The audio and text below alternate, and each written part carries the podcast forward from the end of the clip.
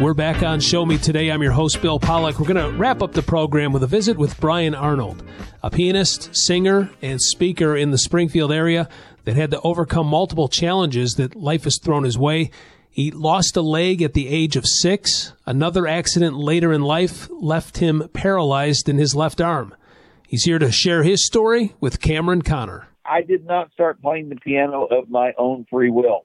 It was my mother's idea. And the reason my mother thought I should learn to play the piano was because I had an unfortunate accident at the age of six years old.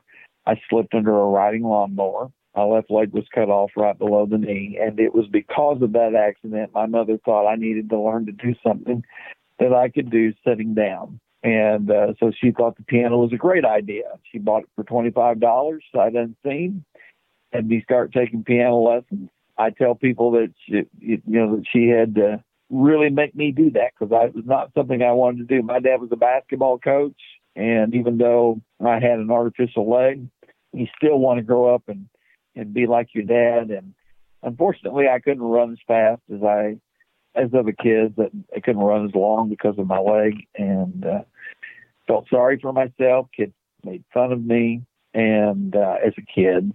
So I kind of grew up with a bit of a shoulder, uh, bit of a chip on my shoulder. And uh, so the piano eventually is what became my identity because the older I got, the better I got.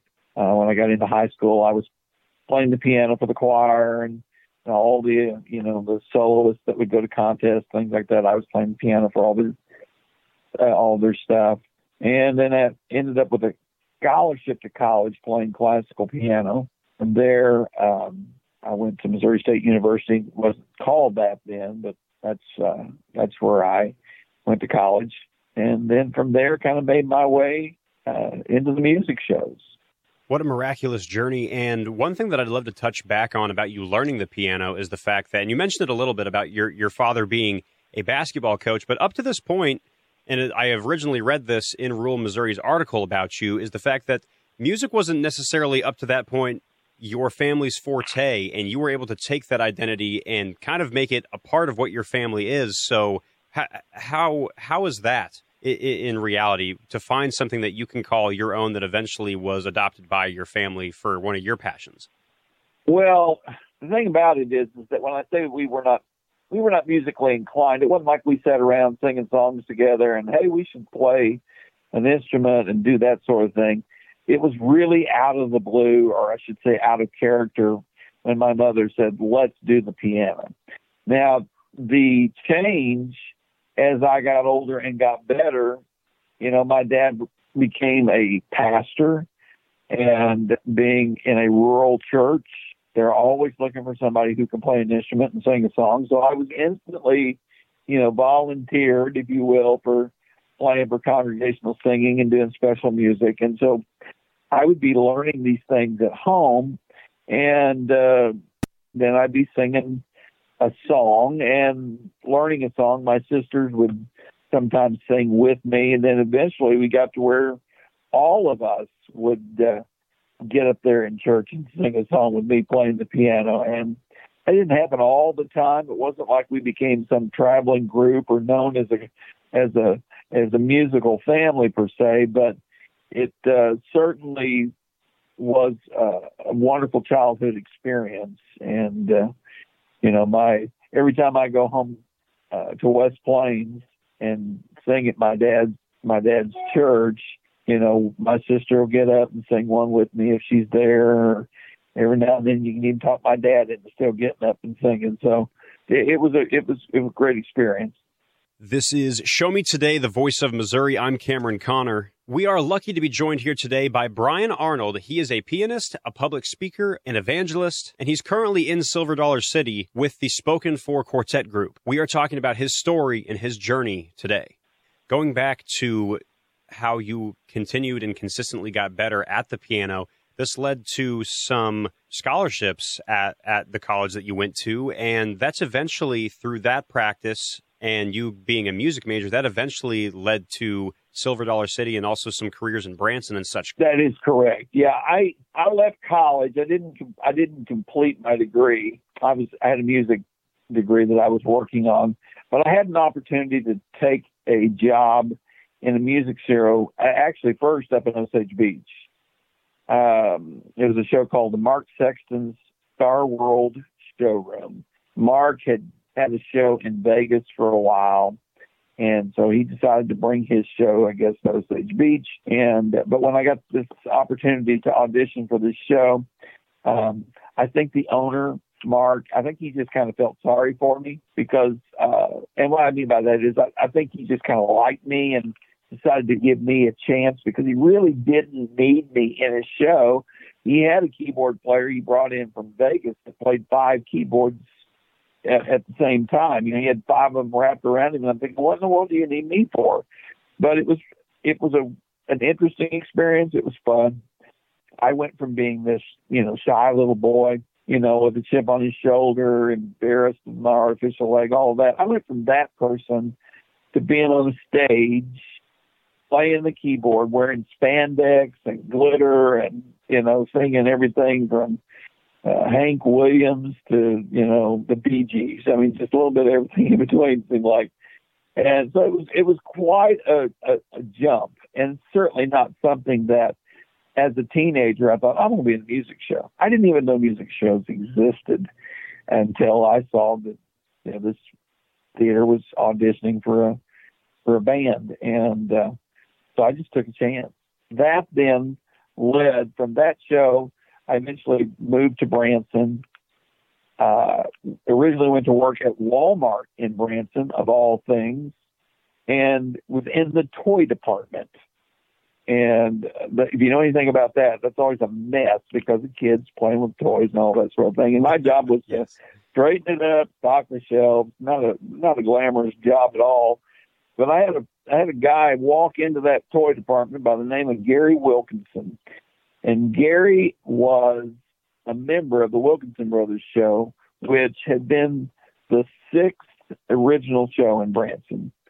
And they were coming they were doing a revival of their show. He had gotten my name and uh he found me ran me down found me at walmart of all things in the toy department. He says i understand you play the piano. Would you be interested in um auditioning for our show and i looked at those shelves and the toys and i looked back at him and i said absolutely i would love that opportunity I auditioned. I got the job. and It was a fun job. From there, went to work at the Roy Clark Celebrity Theater, which back in the day, uh, before all the big stars started coming to Branson, uh, that's where Ray Stevens would come for three days at a time, and Roy Clark and and Jim Stafford would come there for three days at a time. Uh, you know, all these different stars, and so I got to work you know, as an opening act for so many people from Roger Miller to B.J. Thomas, Tanya Tucker. Um, it's just an amazing experience. Ricky Skaggs. Uh, I could just go on and on. My next job ended up being at Silver Dollar City, working with a group called the Black, uh, the Branson Brothers. They were at that time an up and coming country quartet, and uh, had a record deal in Nashville and they were performing at Silver Dollar City in the Echo Hollow Amphitheater, which was a big 4,000 seat amphitheater. And I got the job, started working with, with Silver Dollar City, working with the Branson Brothers. And then that eventually led to the opportunity to start my own gospel group. Uh, I found out Silver Dollar City was going to be replacing uh, a group that was leaving, and I had a little part time group. We auditioned and uh, we got the job, and our name was Chosen Few. So, kind of come all the way around, you know, from singing in church to now singing gospel music at the theme park with a quartet it was a lot of fun. And it was from there that we began to get invitations to go and sing in churches and things like that. Brian, in this chapter, in this part of your journey, is where you were met with another life redefining moment, right? On January 16th, 1994, was to a church to sing and uh, driving my pickup truck down I 44, headed uh, towards Marshfield, Missouri, and I got about as far as Strafford. About that about that place in the road, I hit black ice and spun out of control and ended up in the other lane of the interstate in front of a semi truck that was loaded with steel beams. I couldn't get out of his way and he couldn't get out of mine. It was really a no fault situation, but he drove that semi truck over the back end of my pickup, flipping over and steel beams going all over the place. And I got tangled up in the seat belt and ended up breaking my neck at C2 and 3 and paralyzing my left arm from the shoulder down. And I can remember lying alongside that highway, you know, unable to move my left arm, worried about we got to get me to the hospital so I can get this fixed. I'm a piano player. My identity is a piano player. I make my living as a piano player. I serve the Lord as a piano player. And uh, lying there thinking, I don't know anyone in piano players. So it was a big deal. And by the time they got me to the hospital, my arm was actually the last thing they were concerned about. They didn't expect me to live. I had uh, internal injuries. I was going to bleed to death from, partial stroke, all kinds of things going on. And uh, so it was it was quite a quite a, an accident, and it left me uh, with my left arm paralyzed from the shoulder down. Show me the day. This is Show Me Today, the voice of Missouri. I'm Cameron Conner. We are lucky to be joined here today by Brian Arnold. He is a pianist, a public speaker, an evangelist, and he's currently in Silver Dollar City with the Spoken For Quartet Group. We are talking about his story and his journey today.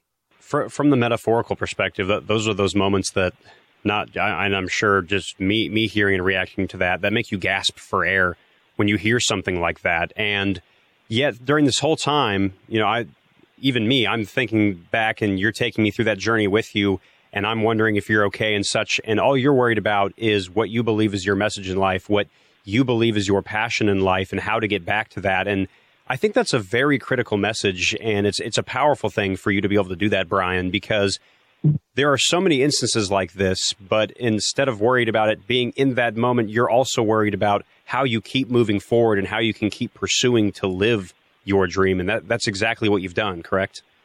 Yes, it actually is, and uh, you know, it's not as simple as just oh, I make the decision and now we do it. You know, um, I still have to remind myself on a fairly regular basis that uh, my life has purpose, and I think that's I think that's a message that everybody needs to hear. You know, I live from a biblical perspective. So, I mean, I, I come from a place of, of, of an understanding that we were created and God has a plan and a purpose for our life. And that's what gives me the, the, the desire to keep going that uh, there's something yet to do. And, uh, I didn't know what that was um, sometimes I still wonder, you know, okay, you know, what are you going to do now? Because the older I get, the more things that seem to break down, and and life is always difficult. But you know, that's that's the way it is for everybody. Everybody's dealing with something, some kind of a problem, and you're a lot of people. The first reaction is to give up. Oh, woe is me! Why did this have to happen to me? And uh, from the perspective that I live from, it's that I understand that this is a fallen world and there are going to be things that happen. It's unfair. I wish it wasn't this way. And I also don't live with the perspective that God did this to me. You know, God didn't run me over with a lawnmower and he didn't run me over with a semi truck so that I'd have this story to tell. I think the story is that God has the ability to take what we think is a mess and actually turn it into our message a message of that there is hope, that you have a reason to live, you have a reason to get up in the morning and and keep going, even when everything else around you seems like it's falling in. And that's what I try to do. And like I said, some days I'm better at it than others. But I, I've been very fortunate that through the years to use my story in, in a powerful way you know, Silver Dollar City was so gracious to let me come back to work right after that accident, wearing a halo brace of all things, and uh, you know, saying literally to you know thousands upon thousands of people. Um, that's thousands, probably even way more than that. But uh, I recently, back in 2020, went back to work at Silver Dollar City with a group called Spoken For Quartet. And it's interesting after being away from Silver Dollar City for 20 years that now I have people coming up who were kids that saw me back when the accident happened or shortly thereafter. And they're coming up and sharing how my story encouraged them or how I gave them the, the strength to to keep going.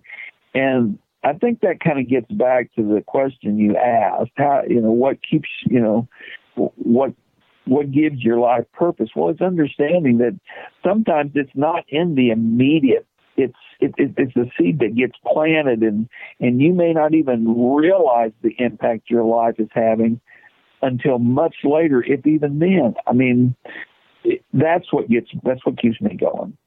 It's an extremely powerful message, and so why why don't you talk to me about your position now with with Silver Dollar City with Spoken For Quartet?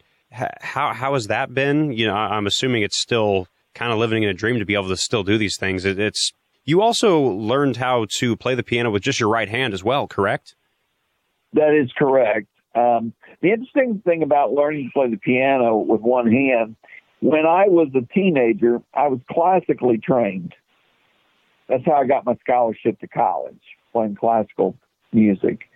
And I learned Rachmaninoff, Beethoven, Chopin, all kinds of wonderful, beautiful pieces. But my piano teacher was an old concert pianist, and he had me learn an all left handed piano piece, classical piece. Where you don't use your right hand, you just take the left hand and you play this classical piece, and it was all over the piano. Now, there was no way for me to know as a teenager that that was going to actually be a seed planted that I was going to need to reap from later.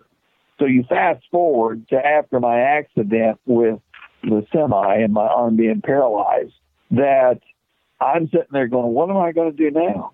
They're telling me this is never going to work again. I make my living as a piano player with this group. What am I supposed to do? And then it's like sitting down at that piano with just my right hand and going, oh, well, wait, let's try this. I remember doing this with my left hand, and the light bulb kind of started to come on, and I began to develop a style of playing that uh, allowed me to use, use the one hand right hand. And uh, so, yeah, I mean, it, it, it's a it's an interesting thing how life sometimes all these dots begin to connect. And uh, so you fast forward to today. Now I'm with this quartet, being able to be back at Silver Dollar City. I I still travel when I'm not at Silver Dollar City. I'm, I mean, I'm on the road.